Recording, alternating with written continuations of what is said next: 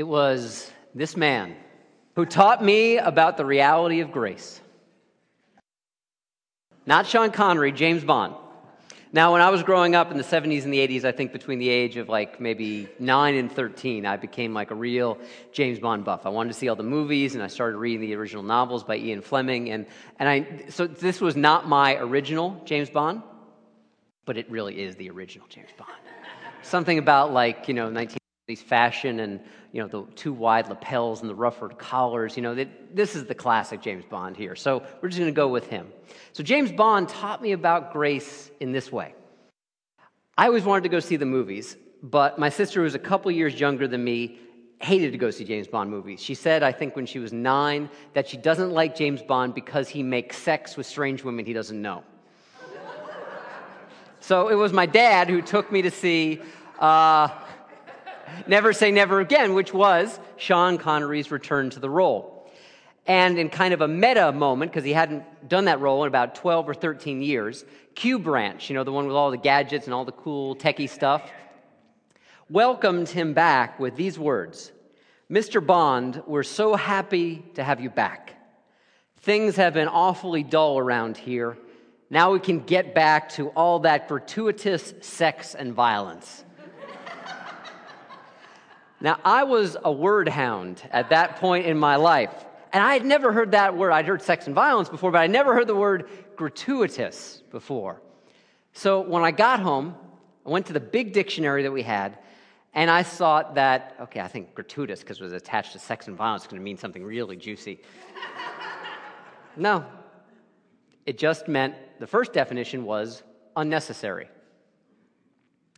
And then I read a little bit deeper. Gratuitous was related to the word that I heard before gratuity, tip. And the word gratuity came from a Latin word, gratia, which was related to our words grace, gift, gratitude. That's how I first learned about grace. Now, up until that point in my life, and really through my teens, I thought that grace was something kind of abstract and theoretical and a theological concept that had little to do with me. I heard about it a few times when I went to one of my best friend's Presbyterian church. He was one of the voices for, I'm going to forget this. Is it Dr. or Mr. Platypus on Mr. Rogers' neighborhood? Okay. Wow, we, we got to bone up on our PBS here, I think. Eh? I don't know it either. But the, the minister there I knew did part time work as the voice of Mr. Platypus, so that kind of impressed me. But the minister there also talked a lot about grace, and it seemed very different from anything that I ever heard about in the synagogue that I grew up in. But when I started to reflect on this idea of grace, not as a theological concept, that kind of scared me a little bit, that maybe someday I would get if I was quote unquote saved. That in, in fact, because grace was related to gratitude and gifts, I started to realize that I had received grace, even though I hadn't been to quote unquote church my entire life. I had received grace in the form of my friends and my family and my own personal gifts, and I had received grace in the most profound way any of us can receive grace, which is simply the gift of being alive. Grace is a recognition that we have gifts that very often we did nothing to deserve, and yet still these gifts are placed into our hands. And so it was James Bond that got me on the road to recognizing that grace belongs to all of us, regardless of where we come from spiritually.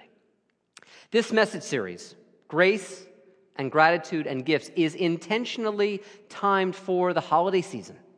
This holiday season, in which we will be, even if we resist it, we will be overwashed, overcome perhaps by all kinds of messages that we are waiting to receive something that we should really want. Or perhaps focusing on who we are not yet and maybe might be completed if we get that thing, that something that we really want, that maybe someday will be complete. As I saw on Facebook, I think yesterday, one of these little snarky, sarcastic e cards that people like to mock up and said, Only in America can there be this thing called Black Friday. This day when people trample each other to get cheap crap on the day after we have been so thankful for the blessings we received. grace and gratitude and gifts. My hope is that in this message series, we can focus on celebrating on who we already are, rather than getting into that someday syndrome or that elsewhere envy that perhaps at some point we will recognize that we can be blessed. The message for today, this phrase, original blessing, comes from a man named Matthew Fox, who was a Catholic monk for many years and recognized when he took a look with fresh eyes at his scriptures, when he took a look at the words in Genesis, where the first pronunciation upon this creation was, it was good. When he took a look at human beings who he actually knew in the flesh and in blood, he didn't see original sinners there. He saw people who were originally blessed originally gifted by this life, that there was within us a basic core of goodness and wholeness, which doesn't mean that we have to be overly optimistic about human nature. It simply means that we are not inherently depraved. My deeper awareness of the reality, and I do believe it is the core reality of our lives, the core reality of original blessing that exists within each and every one of us. It is our birthright. It comes to me in the most non theoretical ways. It has come to me through being a minister, more specifically, being a pastoral counselor. Receiving many people's lives as a gift, sometimes when people are experiencing intense vulnerability and hurt and pain at times some of your lives. I have come to the conviction that original blessing is the reality of our lives because our hurt would not hurt so bad if we were not intended to be whole. The hurt and the need of healing that so many of us feel, I think that hurt is a longing for a home that is already our own. It doesn't mean sometimes we have any good idea about how to foster or recognize that original blessing, but it still means that longing is there and calls us back to a state of wholeness. This original blessing also rests on a conviction, which is this a non abstraction entirely. That grace awareness begins, original blessing awareness begins in the core conviction that we don't make life. We don't make life. I mean, yes, in a biological term, yes, we can say that some of you have made life. But in the most general sense, no. When I hear this phrase that some people talk about that they are a self made man or a self made woman or a self made person, it's not that I deny that individual effort matters. It matters a great deal. Hard work matters a great deal. But when I get in conversations with people who really insist that they are self made, I win the argument, and I hate to put it that way, but I win the argument by, by saying this Didn't you make the air? the only thing you need to live your life, basically, a little food, a little water in addition, but the most basic thing is the breath. The ancients recognized this, that there is no such thing as a self made person. In Sanskrit, they call it prana. In Hebrew, they call it the ruah. In Latin, it comes from the word that we might recognize spiritus, the breath, the basic life force that none of us can make, but we can choose to live in intentional contact with. The deepest conviction about living and trusting in original blessing is that we don't make life, but we can share life, we can grow life, we can foster and nourish life. The natural response to this awareness of original blessing is gratitude. Not forceful gratitude, but simply a thank you that says, We are alive somehow miraculously. And we are the keepers of so much that is given us. An example of this that I particularly like is from this movie that some of you may know in this image Saving Private Ryan, the point at which Tom Hanks has given his life to save Private Ryan, played by Matt Damon, and whispers in his ear these words that many of you might know Earn this. Earn this. What a different way of understanding earning from the way most of our society understands what it is to earn something. We earn something and then we get the gift later. This is flipped around. The gift is given, and it only is in being responsible to our gifts that we can, in time, earn what is already ours.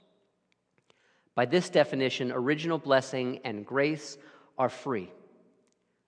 But grace becomes cheap when we squander our blessings, when we do not live an intentional life, when we are not in conscious contact with the gifts that are ours to share. So, original blessing brings a really radical and beautiful sense of responsibility. If we really trusted, if you really trusted that as we light this chalice and say these words, it's not just a symbol of that which is past, it is a symbol of that which is real and here within each and every one of us, the divine spark of our lives. If we really trusted this, I'm not saying you don't, most days I do, some days I don't. Some days I get wrapped up in my own head and in my own pain and in what a cruddy place the world is, and I really don't trust it. I can say I trust it, but I don't really trust it.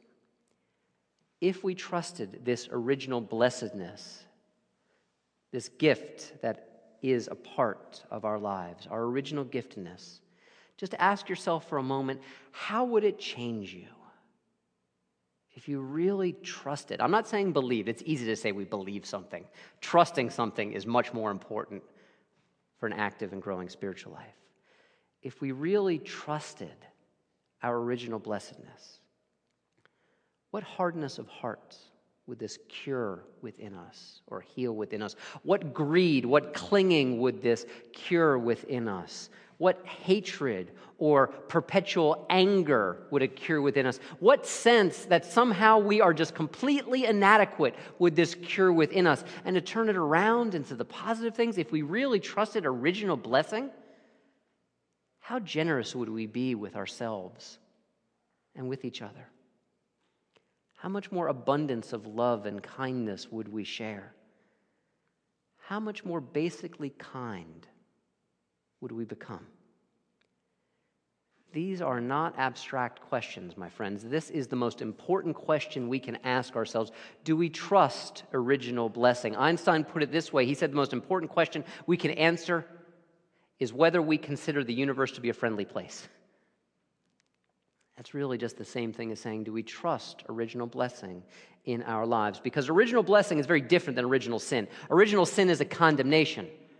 Original blessing is an invitation that only you and only we as individuals can choose to say yes to. We can refuse original blessing. It is not a commandment, it is an invitation. It matters because it helps to heal our lives and to heal the lives of other people around us. Original blessing does not mean that we instantly become naive, that we turn our backs on the reality of our lives, which at times show us how rotten, how cruel, how malicious, how just downright mean we can be to each other. Original blessing simply means this that that is not our destiny. Original blessing means that we don't have to live life set against life, our own heart set against our own hearts. We can recognize that we are made to connect, and the powerful nature of our connection is that we can be truly present with other people. That's sometimes a challenge. sometimes a deep challenge to be present within ourselves. I saw in a movie not too long ago, uh, a movie called Greenberg, which is kind of a cool little indie movie. Um, in the character, main character, who's really a complete misanthrope, says with almost a core conviction of original sin hurt people, hurt people. Get that? Hurt people naturally hurt people. Well, original blessing says that doesn't have to be so. Even if our lives have been deeply hurt by others or we have hurt other people. It doesn't mean we have to continue on with those same decisions and those same choices. That's why asking ourselves the question do we trust original blessing? Do we trust the gifts of our lives? is a question, even if we have implicitly said no to that every day up until this day, we can make a different choice this day. We don't have to live estranged from our lives. The most important sermon that I have ever read, put it this way It's by Paul Tillich, who is a theologian who I would not recommend you read. Simply because you will then get angry at me for suggesting you've read Paul Tillich. Because Paul Tillich is translated from the German, and Paul Tillich has sentences with about 10 parenthetical clauses in them that run on for a page and a half. And you will say, Why do you have me reading this? Well, Paul Tillich was also a great preacher, a great preacher who got the truth of that abstract theology down to earth in his beautiful sermon called You Are Accepted. Now, I want to share this with you in his words right now, particularly if you are struggling today. And I'm not asking for a show of hands, but you know it within yourself. If you are struggling with feeling that you are acceptable or accepted or lovable or that you do not have value, please just listen to these words. See if they can crack the shell a little bit. Paul Tillich is describing the reality of grace. And he preached Sometimes at that moment, a wave of light breaks into our darkness, and it is as, as though a voice were saying, You are accepted. You are accepted. Accepted by that which is greater than you and the name of which you do not know. Do not ask for the name now, perhaps you will find it later. Do not try to do anything now, perhaps later you will do much. Do not seek for anything, do not perform anything, do not intend anything. Simply accept the fact that you're already accepted. Find yourself, I'm going to take a little editorial break here. You find yourself resisting that? So I'm going to repeat it. Simply accept the fact that you're accepted. He goes on to say, We cannot force ourselves to accept ourselves. We cannot compel anyone to accept ourselves. But sometimes it happens that we receive the power to say yes to ourselves that peace enters in, and we recognize we are whole, and self hate and self contempt disappear, and that our self is reunited with ourself. So I'll repeat his words. Can you accept the fact that you are accepted? Not all for once, not for all time. We'll backslide. I backslide all the time on this. I always forget that I'm accepted. And then I start living as if I'm not accepted. And I'm not of very much use to the people around me or to myself.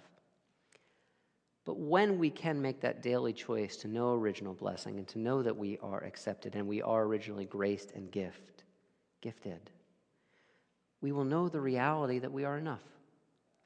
And when we live with the reality that we are enough, we can do beautiful marvelous, and healing things. We will know the truth of what one of my favorite bands, Son Volt, talks about in a song of theirs called The World Waits for You, in the line that says, Take what you need, but leave even more. That is living and trusting an original blessing. Take what you need, but leave even more, because your gifts and our gifts matter. To trust original blessing is to move in the most profound way from that place of scarcity, regardless of how big your house is, regardless how much money you have in the bank. I know a lot of wealthy people who live scarce. And I know a lot of people don't have a lot of money who live in abundance. Because the deepest level of moving from scarcity to abundance is trusting original blessing. I mean, we can see it right now in our lives. We can see it right now in our world. I mean, Hurricane Sandy has devastated communities and has devastated individual lives. And yet, and yet, we are not seeing this. If you remember Escape from New York, that John Carpenter film, post apocalyptic, everything was falling to crap. We have not seen, as I mentioned last week, we have not seen the zombie apocalypse. The hordes are not out to get us. It doesn't mean people aren't struggling or suffering or sometimes treating each other unkindly in the areas that have been most affected by the aftermath of Hurricane Sandy. But the apocalypse is not upon us, folks. Instead, may we aspire to remember this again. We have power. Please feel free to charge your phone.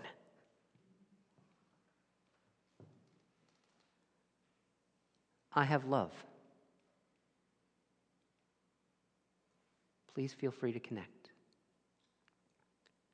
you have compassion, please feel free to share it. That is trusting original blessing. As Bill Easum, who's a church growth consultant, says in a wonderful book called Dancing with Dinosaurs, he says, New life comes to us on its way to someone and somewhere else. If we pass this new life on, we blossom and we grow. If we keep it to ourselves, we wither and we die. So today, may we trust original blessing. May we recognize that our lives and our own hearts and our own hands already are channels for streams of love and compassion. May our life be a conduit for that larger life that wants to live in us because it is already us if we choose to trust it. May you trust original blessing today. May you know that the universe is friendly today. And through that, may you make the universe a more friendly place. Amen. And may you live in blessing. Let's pray together. May we accept that we are accepted. A divine source of many names. May we simply allow ourselves to deepen down past our own hardened hearts or wounded egos or toughened skin. May we say yes to our gifts. May we know that the world waits for us to live in this way as stewards of treasure so vast and so beautiful and so necessary right now in our world. Amen.